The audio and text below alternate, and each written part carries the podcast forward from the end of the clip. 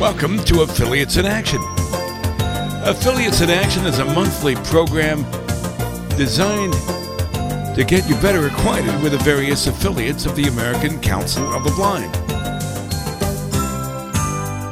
Often we interview leaders of various ACB affiliates. Sometimes we bring you presentations from affiliate conventions, which is uh, what we'll be doing this time with a presentation at the Bay State Council of Blind from uh, Burlington, Massachusetts. Your hosts for Affiliates in Action are Rick Morin and Rick Lewis. Settle in and enjoy Affiliates in Action. Hi, I'm Rick Lewis. This is Affiliates in Action. And this time we have a presentation for you from the Bay State Council of the Blind in Burlington, Massachusetts at their spring conference, which was uh, just last month. The presenter is Tony Stevens, the Advocacy Director of the American Council of the Blind. Before we get to Mr. Stevens and his presentation, I'd like to remind you that you can have your affiliate spotlighted on Affiliates in Action. In fact, we'd love to hear from affiliates who would like their story told. And I'll let you know how you can do it. You can write to Rick Morin or you can write to me. My email address is rick at lewissound.net. L E W I S S O U N D is how you spell Lewis Sound. Rick at lewissound.net. Rick Morin's email address is rick.morin, spelled M O R I N, at comcast.net. That's rick.morin at comcast.net. We'd love to hear from state or special interest affiliates who would like to be spotlighted on Affiliates in Action. You may even interest people in joining who might be listening but might not know the details about how your affiliate shines. We can help you get the word out. Now, Tony Stevens, the Advocacy Director of the American Council of the Blind, recorded in Burlington, Massachusetts at the Marriott Hotel there in March of 2017. It is a very big pleasure uh, to be here today with you all. Um, I want to say thanks to Frank and Brian and everybody uh, with the Bay State Council and the, the opportunity to come up here uh, and present to you a little bit about what's going on uh, down south and to be able to share with you hopefully some action items that you can get engaged with. Uh, before I get started, though, I just I just wanted to say, I mean, because it is it is special to, to to get up here. It's one of the nice things about my job, especially these days, to be able to get out of Washington is a very big treat. And so I have the opportunity. I travel quite a bit in this season with conferences and also in the fall. I'll be going to California in a couple of weeks, and then Iowa after that, and then Florida after that, and then we obviously will have Reno this summer. But Massachusetts sort of has a special place in my heart, even though I'm a, I'm a I moved south to D.C. from New York City.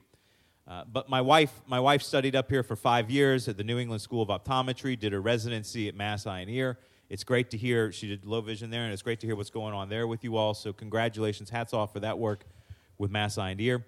Um, in addition, too, I, I, lived here a very brief while uh, out in Gloucester on the edge of Cape Ann about 10 years, 12 years ago, uh, at, at where I did sort of my Jesuit boot camp. Those that, that know me have had the chance to talk. Personally, I spent a, sort of a very strange seven year sojourn to be a priest and was with a group called Jesuits, Go Boston College. And. Oh, Gloucester, sorry. Gloucester, sorry. Luckily, it was a silent retreat, so I didn't have to say it that much when I was up here for 30 days. But it was the time, I don't know if folks remember a huge nor'easter we had in 2005. And I remember very vividly tapping my way when we were finally able to leave the little peninsula we were on uh, off Gloucester, Gloucester, Gloucester. That the, the once they dug us out, there were eight, nine foot sort of drifts off to the side and because we were just hammered by the nor'easter. And so I, that's an extremely vivid memory. The silence, the, the, the quiet that comes after a big storm like that. So it's nice to get up here in this wonderful summer weather you all gave me, because it really does feel like that. When I think back to when I was at that other town 12 years ago. So, to that end, uh, what I'd like to do today is, is spend some time sharing with you uh, some of the successes, some of the challenges taking place in our nation's capital. Uh, I'd like to first commend you all and Brian and, and the six others that came down to Washington, D.C.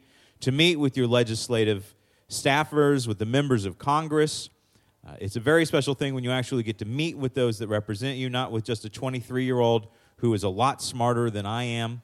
Uh, and it's always that constant knowledge that for those that do get down there, you realize that really this country is being led by a bunch of graduate students uh, at our nation's capital.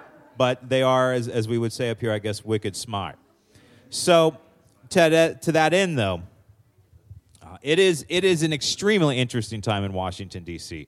The day that, that uh, those that came down to visit the Capitol was by far the busiest day I'd ever been to the U.S. Capitol.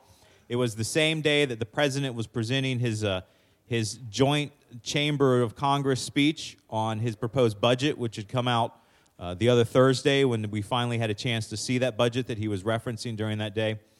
But there were advocates from all over the country, from all walks of life, all partisans. We had veterans, we had lots of pink hats and other groups that were meeting there, we had lots of red hats. DC, moreover, wherever you stand politically with the elections. And I know I'm in a very blue state. I come from Maryland, and I know up here in, in Massachusetts as well, it, it tends to, to, to bleed blue.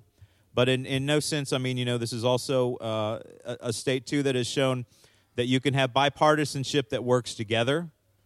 I think when we look back to the health legislation that you all passed many years ago, that was sort of the model for the Affordable Care Act. But I think one thing can be said out of this that for those of us on November 9th, when it was a rainy day in Washington, D.C., the day after the election, there was a great feeling of despair and unknown after the results of the election by many of us that are civil rights advocates in D.C. Uh, but a little bit of sunshine did come out that day.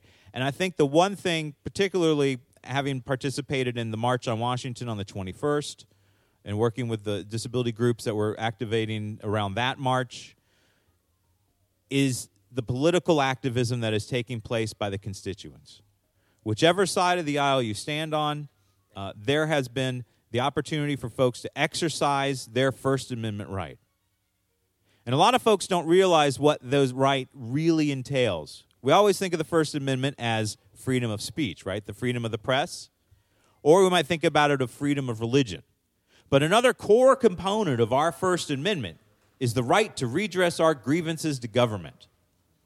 Simply put, we have that right, and in some sense, it is a duty. As much as it is a duty to go out and vote, we have to continue the voting. We just don't put everything in the hands of those we elect. We have to inform them. So, congratulations for, as Brian said, having one of the largest groups that were able to make it down. And that that's, goes up against California that has 49, 50 congressional, over 50 congressional districts. So, you all are very well represented, and it's exciting.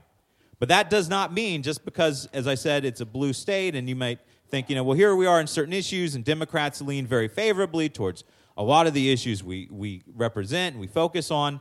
It doesn't mean that the battle's in no way over.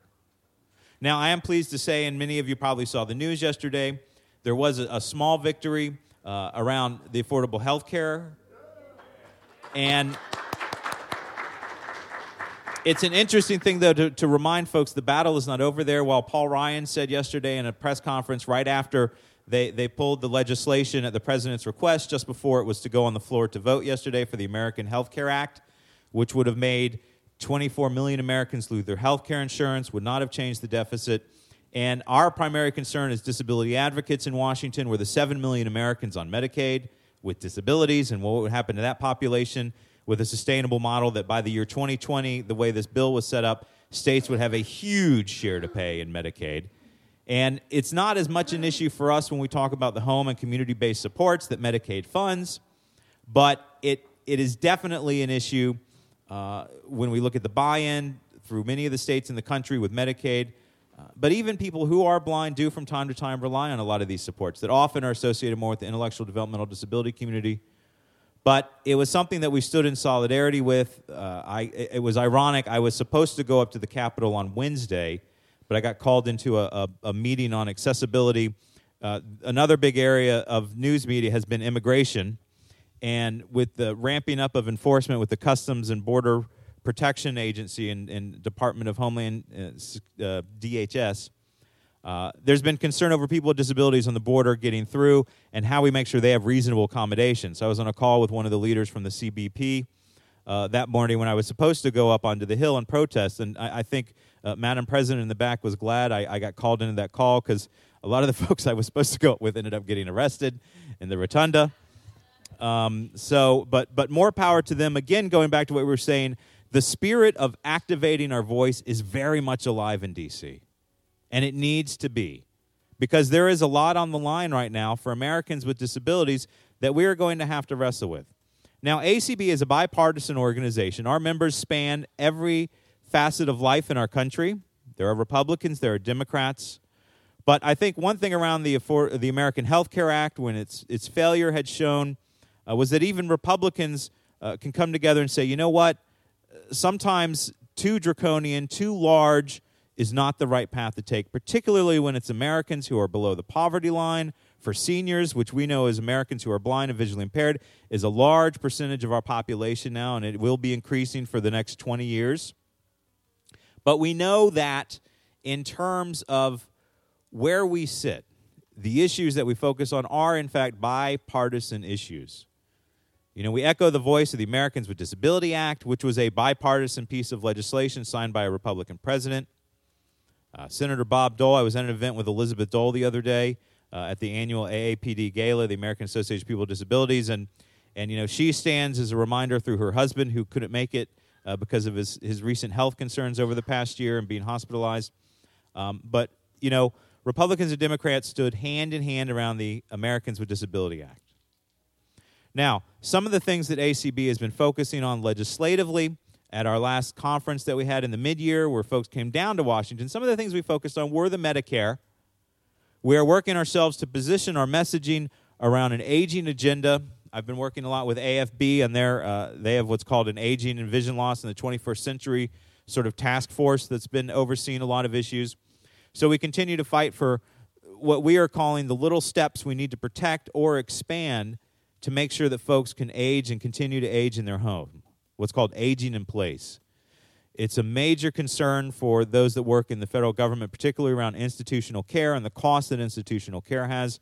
And we're a firm believer that for those folks that are the newly blind folks that are going blind, that are in the vision loss, the baby boomers that are going to continue to expand, uh, but also, too, in communities of color with diabetes being the leading cause of blindness now with diabetic retinopathy. One out of 10 people in the world have diabetes or, or you know, they might not know it. It's a sleeping disease for many, but it is there. So we understand that our population is unique and aging.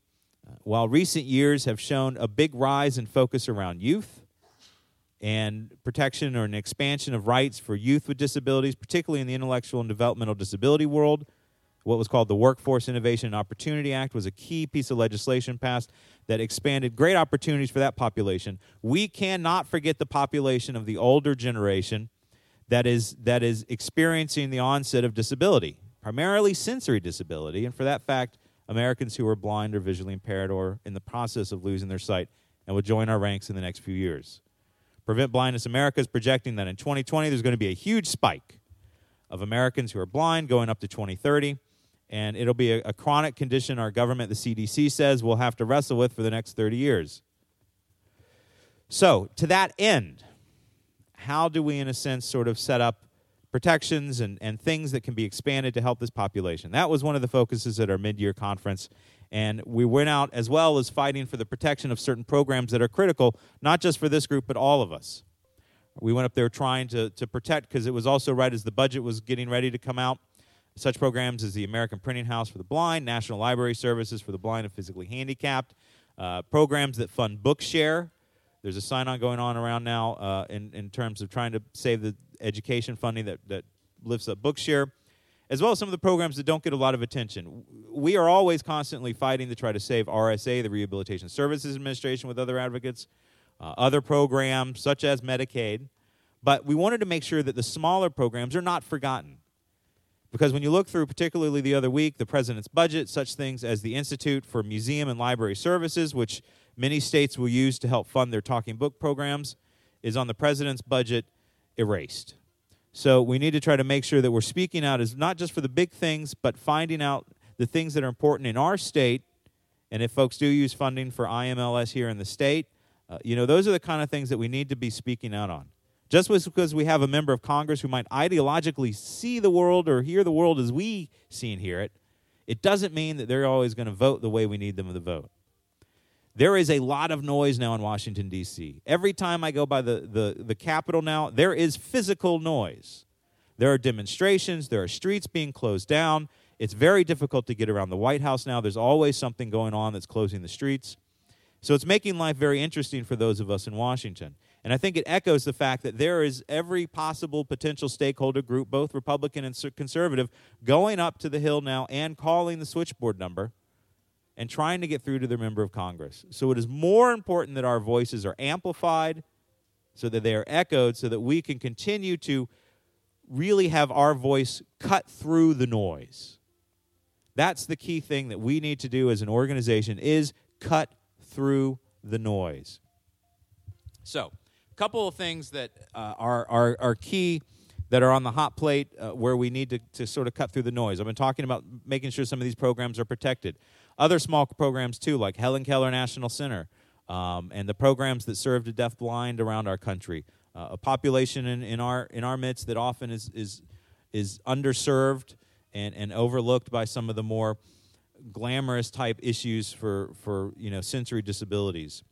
Uh, these are important programs and services throughout the country that we need to try to fight and keep. There is one thing I wanted to mention to you all that is an action item that hopefully everyone here in this room can take with them today.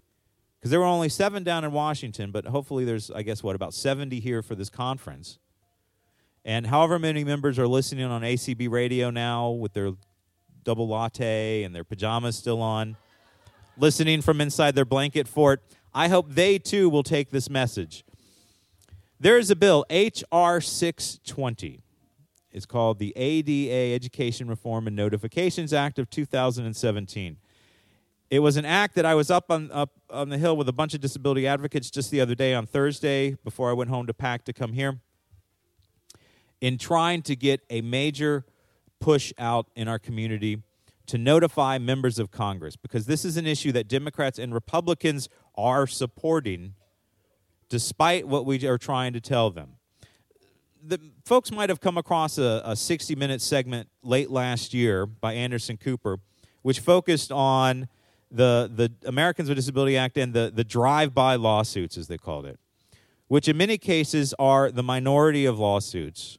Uh, they do exist. There are folks, we, we had to deal with it around a Redbox settlement in Pittsburgh, where suddenly, as soon as people put bad precedent or bad law around trying to fix the Redbox boxes uh, through this sort of ambulance chase uh, lawyer, suddenly all these other cases started appearing in the Pittsburgh Circuit Court. Uh, it's a, it's, it is a problem out there, but it's one of these things where we have to wrestle on the issue of, of sort of this ambulance chase. So the idea of the American with Disability Act is, you know, if our rights are violated, we have a right to protest as Americans and to seek, uh, you know, seek that it get fixed through the legal courts. Uh, the ADA, ADA Education Reform and Notifications Act, what it basically does is, is sets up a series of roadblocks. It basically slams the brakes on any opportunity to try to, to try to seek uh, things get fixed through the Americans with Disability Act. Uh, it requires things that the average person is, is not knowledgeable of unless they themselves have a lawyer, which is very costly. And people, I get calls all the time with people trying to figure out how to even find someone uh, who can help them in their community with real, genuine ADA issues, with folks being refused access, uh, all the way from, uh, you know, I was dealing with someone the other day that they refused to sell them a car because they said blind people cannot own a car.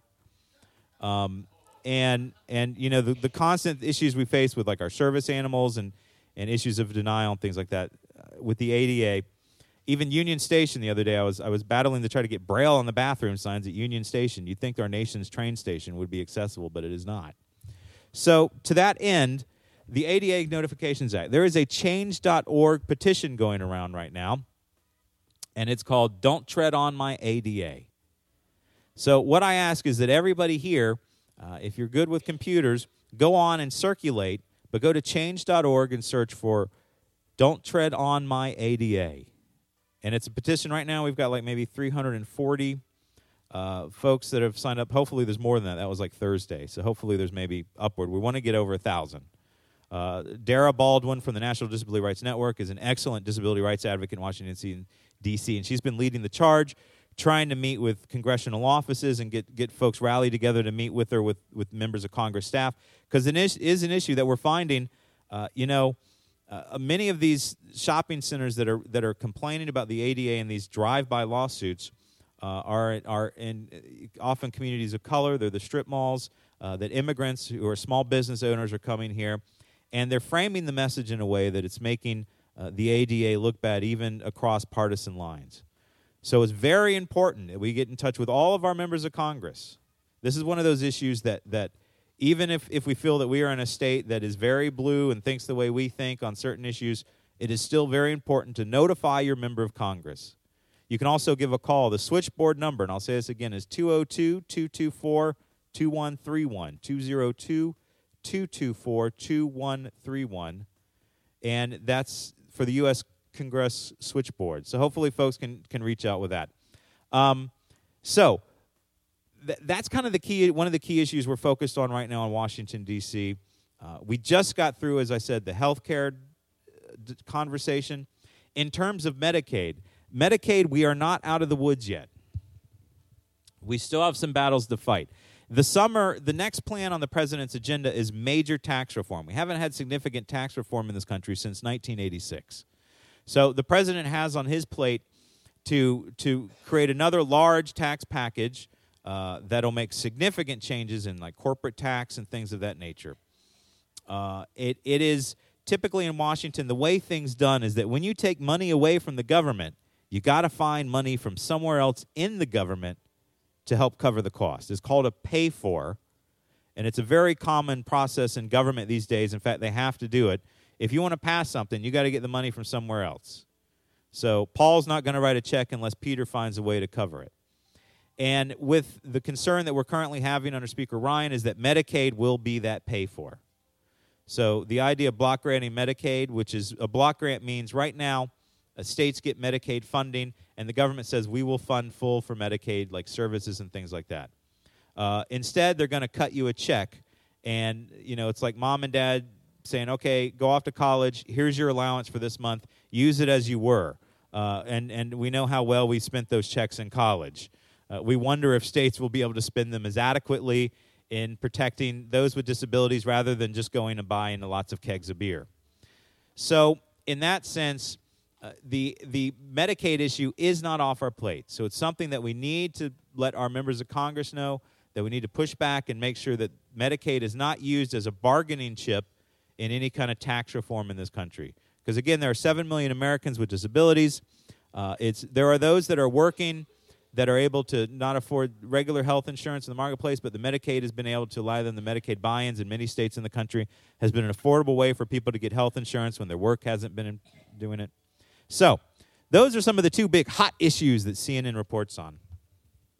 One of the last issues I want to talk about, um, and then open up for any questions as well. How are we on time? What are we doing? 11 minutes ago. So this will take just a couple minutes, and then I want a few minutes for questions. Um, so I mentioned it earlier, and, and it fits into the larger puzzle of what we're trying to do in Washington, D.C. right now, in, in working with other blindness groups and creating a coalition uh, that focuses on our population and where we are headed. And the reality that we are in a conundrum right now. Uh, when it comes to the services that the federal government provides, particularly for people who are newly blind or visually impaired, we're running into serious issues with supply and demand.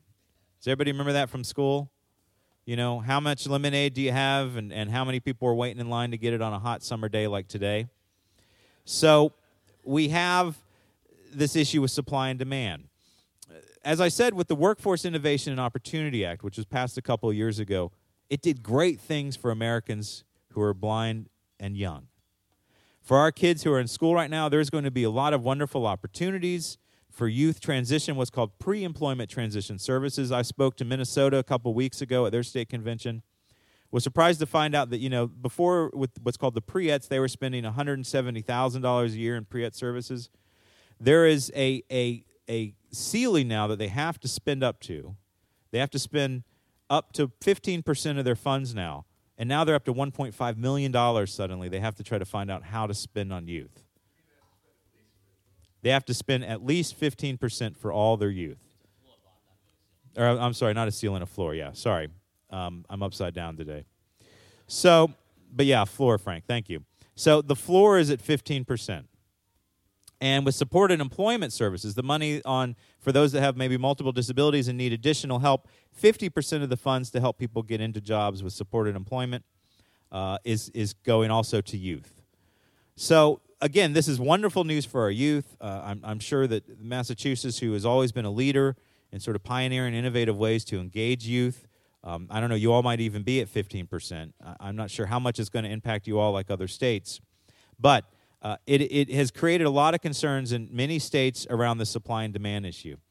Because historically, as we know, very rarely are we ever able to get, because it's not covered under occupational therapy traditionally, blind services such as O&M, Braille instruction. In states where OTs do sort of help out with rehabilitation, oftentimes they have no, no knowledge at all of orientation mobility skills and the other skills necessary for independent living for people who are blind or visually impaired.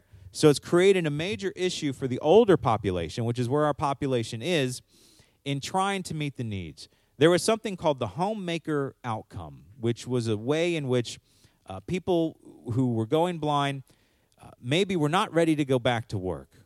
They weren't ready to go back to the job. It took me two years to learn Braille when I was 15. Uh, probably much harder when you're 40 with diabetes and you're having hard time reading with your fingertips because your nerves are, are getting damaged.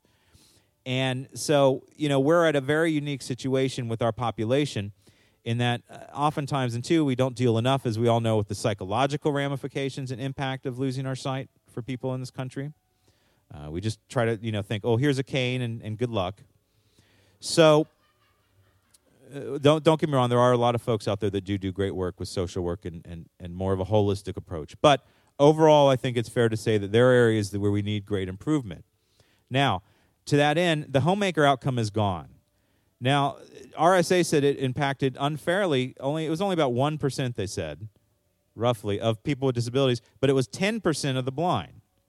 But then we had research last year from Mississippi State that said in some states even upward of twenty percent of closures were used for the homemaker. So what it's requiring folks to do is think very differently in the way that we try to get services to people um, you know, if someone comes into an office, uh, you know, we folks say, you know, sort of jokingly, um, "You're not ready to go to work." Okay, so what I hear is you're ready to go to work. You know, in that sense, of of trying to find ways, but but we still, you know, it's it's such a unique population and trying to get fully rehabilitated, because by the time they get to RSA, uh, they haven't been going through physical and occupational therapy that their health insurance has been covering, such as someone with maybe spinal cord injury or traumatic brain injury or other areas of concern, or a stroke or something like that. So, we are currently, what we're doing now in Washington is, is advocating uh, and, and pushing in Congress to try to get greater clarification around this rule change. They also made some changes around the AbilityOne program that very much cut out a lot of what we felt like were really good opportunities for folks to get upward mobility jobs through National Industries for the Blind, um, based in part to the negative stigma that, that AbilityOne, which is the Javits Wagner O'Day Act, the, the sheltered work where 75% of people have to be, uh, you know, uh, people who are blind or have significant disabilities.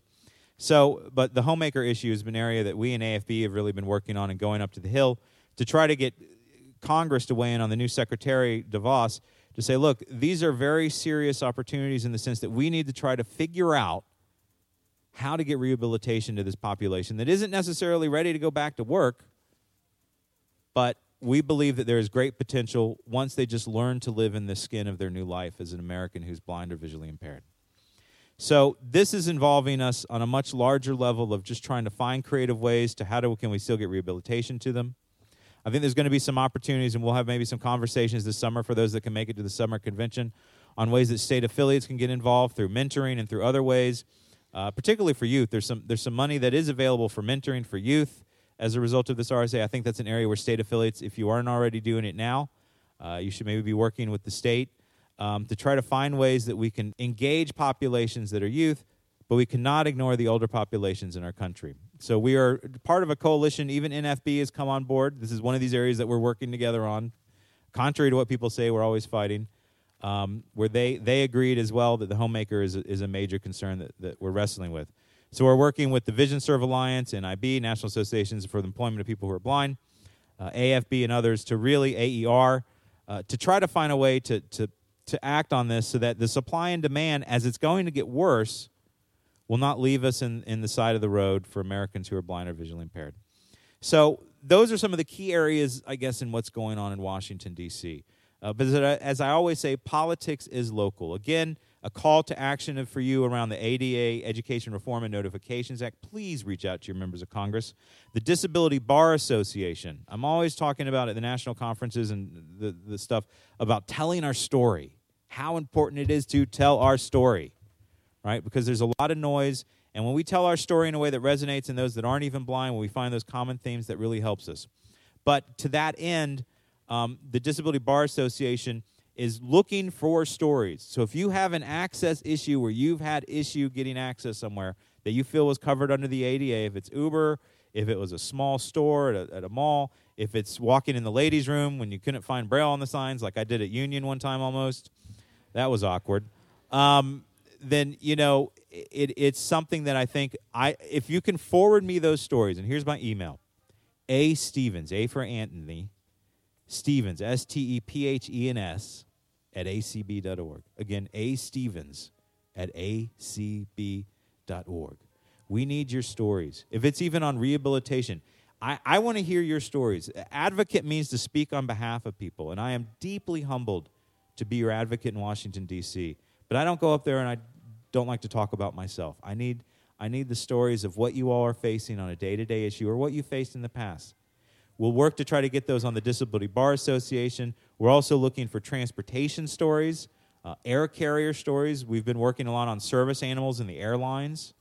We're expecting maybe a proposed rule out this summer if, if the administration will begin to move forward on regulations again, specifically on service animals and aircraft, which is an issue we're working on. Uh, we've had lots of great progress in the FCC.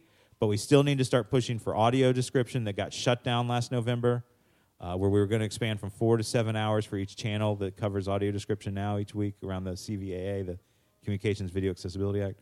So uh, the, the greatest gift you can give right now from a sense of advocacy is free. It's your story. So please, A. Stephens at acb.org.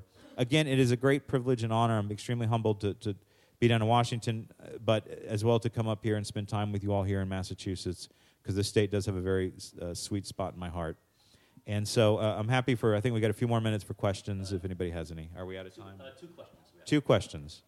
Hi, this is Bob Hesche. Thanks for coming. Um, I've been at what I call the budget game for probably around 20 years. And one of the first things that I noticed is you mentioned glamorous items. And to me, the whole VR aspect seems to be way more glamorous than the SR, and yet the SR covers a much larger population. And, you know, so I guess, I mean, partially we've heard part of the, what we need to do, it sounds like, is to get more stories out on the SR side of things because SR is almost like an orphan in terms of funding and the funding that it gets, or should I say, the funding that it doesn't get. And, you know, and unfortunately, it's not easy to get the stories out because a lot of the folks who have recently lost their vision are, well, let's say they're not very proud about wanting to express their needs. And I'm wondering what the heck we might be able to do about that. And I know there's probably not a good answer for that one. I think mentoring is a big part of that. Um, and you know, the more that we can we can help them feel integrated in their new life uh, is key, and that's something that that we as an organization can lead on. Um, but you're right in the sense that that uh, that there there are a lot of things we need to focus on. It's not just about getting someone a, a, job, but it's getting them to be able to not be afraid to step out of their room for the first time. Right. So, but yeah, good good point, Bob. Yep. Thank you. One more. Uh, yeah. Uh, this is David Kingsbury. Hi, Tony. I met you last month in, in mm-hmm. Washington. Yeah. Um, about the ADA, the you know the access bill that's currently under consideration. Mm-hmm. Um, what do you say to the people who? Uh, how do you respond to the people who say that you know those drive-by lawsuit shakedowns are a real problem? And you know, I think we would all agree that they are despicable because they taint all the legitimate stuff that we do. Right. But uh, you know, how do you respond to that, and how would you respond also to the most prominent claim that people make that, um, particularly making architectural changes, could be prohibitively costly for small businesses? There are certain things within the ADA that, that provide sort of a, a, a shelter for those where you know where it is, is if it is extremely costly. Um, but there are things that can be done um, and and that are not significantly costly, such as just putting a ramp in front of a, a one foot step for someone in a wheelchair, or uh, going on and buying a sign that has braille on it, um, or in the case of, of the Target v NFB case, where brick and mortar stores are also covered on the internet. And these are also important areas where we need to fight, where sometimes they just need to go in and flip a switch in the back end of their system to make it more accessible. You know, uh, we're not dealing with rocket science here. And so, in that sense, uh, the costs, and we had the same issue a few years ago around swimming pools and, and accessibility in swimming pools. The costs, the benefits of, of our civil right far outweigh the cost. Um, what the what the bill does is it puts a significant burden on people that have limited resources and education themselves on what their laws are um, in order to drag out and drag out and drag out and never get done. It doesn't stop full force the opportunity to, to litigate around ADA or to eventually get to that point where you can agree, but it does that typical thing where it really drags it out in the courts. And so uh, I think one of the things that we can say to our members of Congress is look, uh, A, this is the, these are a few bad apples in a few states like California where there are certain state laws as well that make it real lucrative for this kind of stuff to take place, like the, the money that lawyers can get for covering your case to get money back and things like that, and what they can ask for in settlements and things. So it's not even an ADA issue; it's sometimes a state issues. Uh, the other thing is knowing, um, you know, just telling your story about what it feels like to be denied access. And then in our sphere, it is uh, some might have seen the press release that went out from ACB on Eatsa, the restaurant of the future, and their inaccessible kiosks that are iPads behind a piece of plywood that in theory should be completely accessible. There's no humans at all. You go and you order uh, your, your quinoa and your, your fancy bougie food that people like me enjoy in Washington, but it's completely inaccessible. But it can be. Just someone didn't think about it. So, uh, you know, and that's something that we just put a press release out on the other day, and I think that's a perfect example of what kind of stories we can say. Where look, this is this is not just you know someone in a strip mall out out in Worcester somewhere that was built in the '60s that you know uh, they're upgrading it and they forgot to put a ramp in or something like that. It is a much more serious problem, and to take our voice away, to take our rights away, is going to have much more negative harm in our society that we as a country should not stand for at this point. So hopefully that answers your question. But for us, this is the technology realm. That's where our stories need to be told. All right. And uh, again, thank you everybody for this opportunity to come here. I look forward to talking more with everyone today because um, I'm here for the rest of the day and into the evening. So thanks and keep doing the excellent advocacy you all do so well that Massachusetts is known for since 1776 for. So thank you.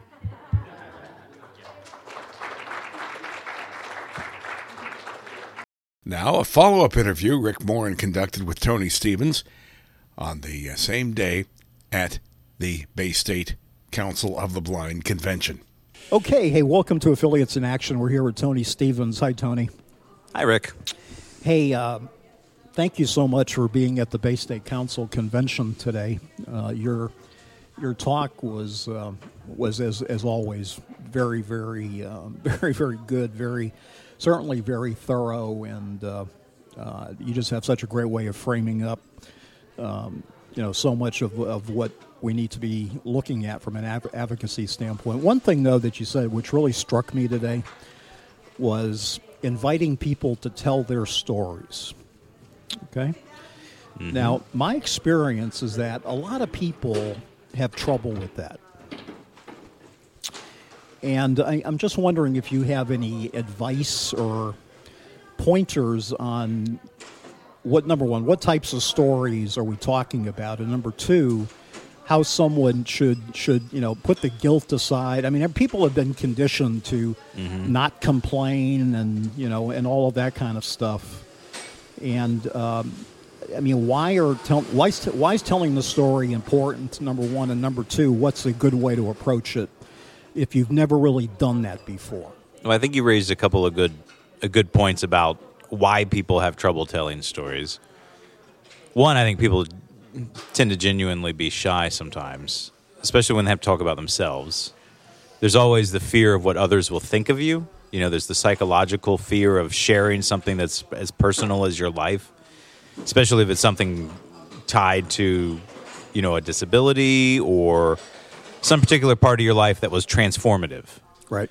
So there's the shyness that, that oftentimes needs to be a hurdle that people need to cover, overcome. Uh, the other thing, and this is one of the things you mentioned in a sense, was you know, people are, I think sometimes they don't think they have a story to tell. You know, oh, well, who wants to hear about my boring life or I'm insignificant, I'm not. I'm not special in any way. I'm not an outlier. Uh, you know, the, and I think that I think that is a big misrepresentation. Everybody has a story to tell, and I think in some ways we're th- led to think that we don't have a story to tell because we're sort of told our whole life to sort of either conform or be part of a larger social norm. That's right. So that we're not unique, we're not special. Our story is probably no different than others. Some people might say. Right. But at the same time, you know, we are born screaming out. You know, I always say in, in a lot of talks I give that we are a self advocate from the moment we take our first breath after leaving the womb and we scream out. Right. And from that point forward, the world tells us, shh. You know, everyone tries to hush us, they try to quiet us. right. They say, don't cry, uh, conform, be like everyone else. And, I, and, so I think, you know, it's one of the earliest responses we have is to try to scream out and say, hey, I, I need to tell you something. I'm starving here, or I'm scared, or I'm cold, or I don't know what's going on. And at the same time, we immediately, as, as a society, tell them, shh. Right. So there are some primal things in our heads that need to, you know, that, that some people overcome. You know, people go off to be journalists, like I went off to journalism school, and, and people go off to do all kinds of things, sales and things like that, where they tell their stories. I think the best thing that, to do for anybody that's shy or thinks they don't have a story to tell is to to and this is what they always tell good writers is to read or listen to other stories. You know, the best way to be a good effective storyteller is to enjoy hearing and reading stories. Right. So, uh, you know, there aren't too many stories that have ever been written in all of human history. It's kind of the same narrative. And when we say narrative, you know, it has a start, a beginning, there's some sort of climax, or there is a need that the protagonist needs.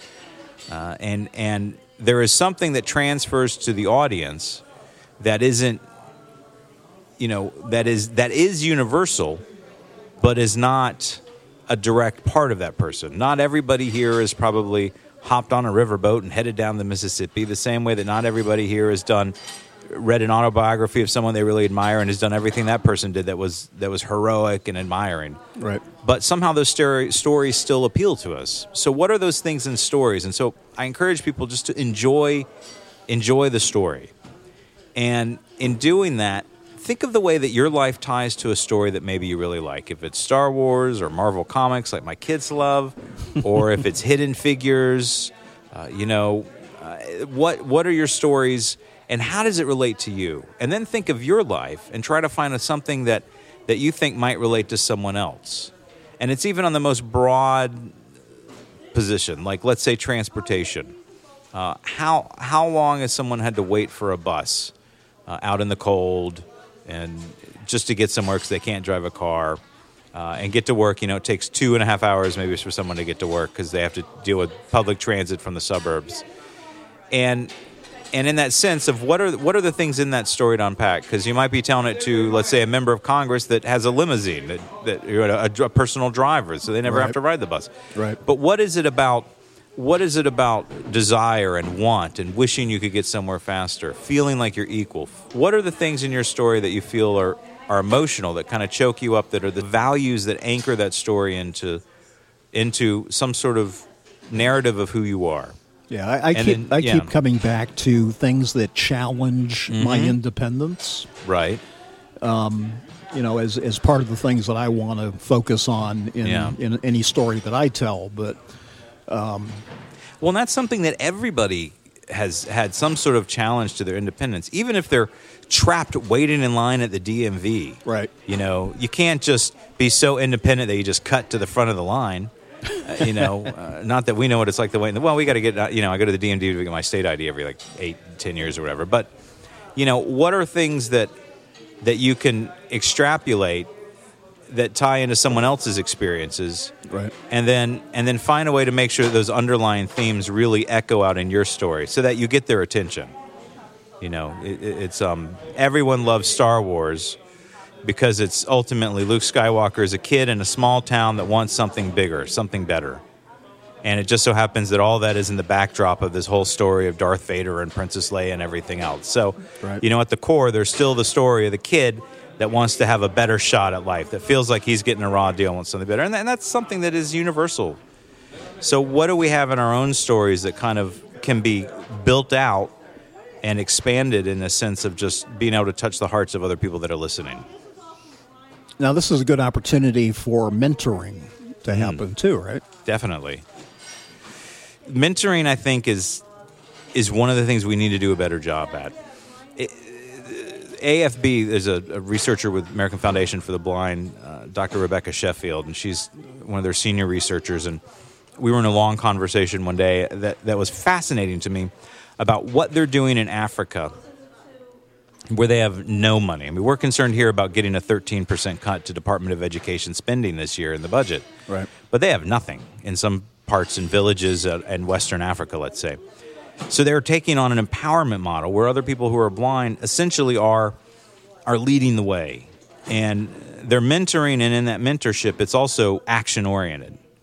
You know, uh, they're inspiring leaders that that are basically saying we're not going to forget about you because your story is a lot like my story and it's that bridge and and when we tell our stories particularly to someone who's maybe at the first chapter of a similar story and they're just now entering into that book and they don't know how it's going to turn out yet it's it's great to know that there's someone that has already written that book and has gone through it so mentoring i can't emphasize enough the need for our community, and this is one of the great things that ACB could could leverage and take advantage of, is our our ability, because we're everywhere, is our ability to reach out and to try to mentor. If every member of ACB mentored, you know, it would be it would be an outstanding opportunity for tens of thousands of people in this country who are who are losing their sight today. So define what's your definition of mentoring? I think mentoring, going back to storytelling, and one of the things I said about being a good storyteller is also to enjoy listening to stories. Mm-hmm. I think one of the great things about mentoring is not just standing in front of a person and talking to them as some wise wizard who says, This is how you will overcome your adversity and Right. do as I say, never as I do. But listen, you know, find out where that person is and just be someone that can even just sit down, like any relationship, anybody that's married, uh, you know, or has a, has a long lasting relationship, uh, you know, just listen to the other person. And I think that can go a long, long way. We need to do. I think we need to do more of that at listening. We think that mentoring is is always talking to the person. Yeah, but it's to- just important to hear where that person is, and then to be able to reflect back on them, your experiences if they if they crossed into that path, Right. and then and then they can, in a sense, hear that mirroring coming back at them in that reflection, and, and be able to bridge a relationship that way. Is there anything else that, that you know from from the standpoint of advice to affiliates or um, you know how affiliates can better mobilize themselves? I mean, anything in general uh, that you might want to say uh, above and beyond what you've already said today. You know, I think often people think I'm not in the thick of it, so uh, there's not a lot I can do. You know, n- not everybody could get to a march in Washington or a demonstration in Washington D.C. So therefore, uh, they're sort of in the periphery. But that's that's not not true at all. The people in the communities that have any story to tell, just get out and tell it to anybody that'll listen. Right. It can be somebody with your school board. It can be somebody that works for the state. It can be a politician. It can be a staffer. It can be an intern for a member of Congress. Uh, it can be somebody on the bus Um, you know, the more we tell our stories, the better at storytelling we get. Right. and and in doing that too we find we create relationships with people because they hear our stories and then they want to get to know us more Yeah, it, it- it's all about mobilizing. It's all about getting out there and being active. You know? Exactly. I, I, I mean, it, it- it's just in my family. I mean, I've seen my daughter become so vigilant to what's going on politically. Okay, she's she's a, a you know a, a 25 year old kid who's just been diagnosed with um, autism. Okay, Mm-hmm. she's had a series of bad diagnoses, Mm. and um, so uh, you know she's become just so. Uh, so s- she speaks for herself, and she's out there telling her story yeah um, as a result of some of the things that have happened. Uh, you know, which you uh, you know with the election, you said it, it's it's made some people um, more of an activist, and I, I I mean I see that right in my backyard, and and I think all that's good. You know, when people feel threatened they want to seek out solidarity they want to find people who they know they can get through it together nobody wants to be alone during a tornado Right. you wish you had someone to hold on to right? you know, in, in, in political climates when they are threatening for whatever reasons to an individual, uh, we seek out others. And, and in our storytellings, we're able to find out where are those that we want to spend time with or where are those that we want to seek out the solidarity with. Right. Um, you know, and I, I think there's a lot of that going on in the country right now, which is really exciting. There has been so much mobilization in Washington, D.C., but not just Washington, D.C., but when there was the Women's March on Washington, there were huge marches in Oklahoma City, oh yeah. you Oh, know, yeah. in, in, Boston. Nebraska, in Omaha, in and Boston, but Boston, in rural yeah. parts of America. Oh, I know, I know, You know, they call I these know. flyover cities. So, you know, I think, and and that was just everybody out telling their story. You know, it was everybody, and so I think when we get together as a group, there is something special about sort of that mass narrative being told, and uh, and that's a special feeling. So so getting involved in those kind of activities, lead them yourselves. Get get people together for, let's say, a, a, a your own town hall. You know, people always say, well, I, I, you know, if my member of Congress held more town halls, maybe I'd go to one. Hold your own. Right. There's no reason why an ACB affiliate cannot hold its own town hall in every one of our states, every one of our affiliates, and then invite somebody to come there that, that you, who you feel is, a, is an important, influential person in your community. Right. So I would encourage, you know, like this August is a big August recess. We'll be probably going through some major tax reform and a bunch of stuff this summer. Uh, we even have a big recess in two weeks in April. Right. You know, affiliates that are maybe trying to think, what am I going to do in April? Uh, hold a town hall. Tell your stories. Get your members to tell your stories. So Yep, I think that's yep, something we can do easily.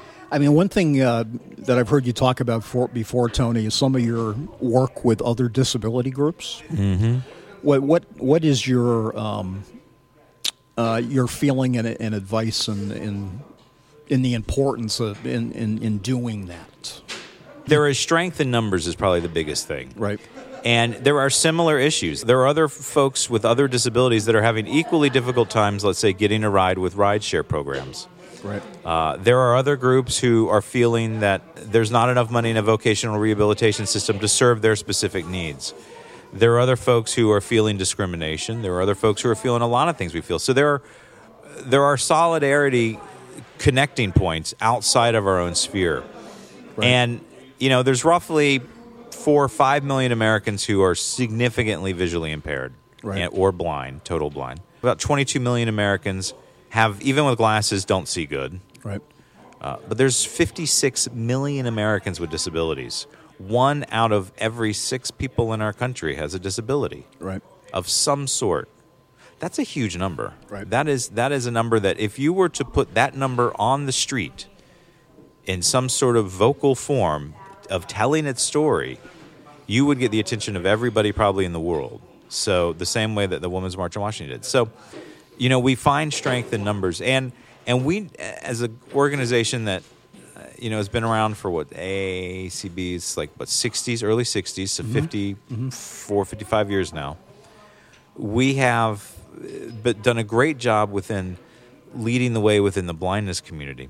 I think, uh, you know, all people who are blind, because our programs and services were set up, you know, century or more for many of this stuff, we need to do a better job of embracing the, the sort of renaissance of disability rights and disability action here in our country, which has been primarily been leading the past five, ten years by the intellectual developmental disability community, the autistic community you were mentioning about earlier, Right. has done an excellent job of really where we were in the 1920s with Helen Keller in Right. 19 teens and 1920s. So there's a lot people can learn from our stories of 100 years ago, but there's the same way too that we can be re- re-energized in working with the new movements that are that are striving to try to achieve stuff that we we fought for a century ago. Yeah.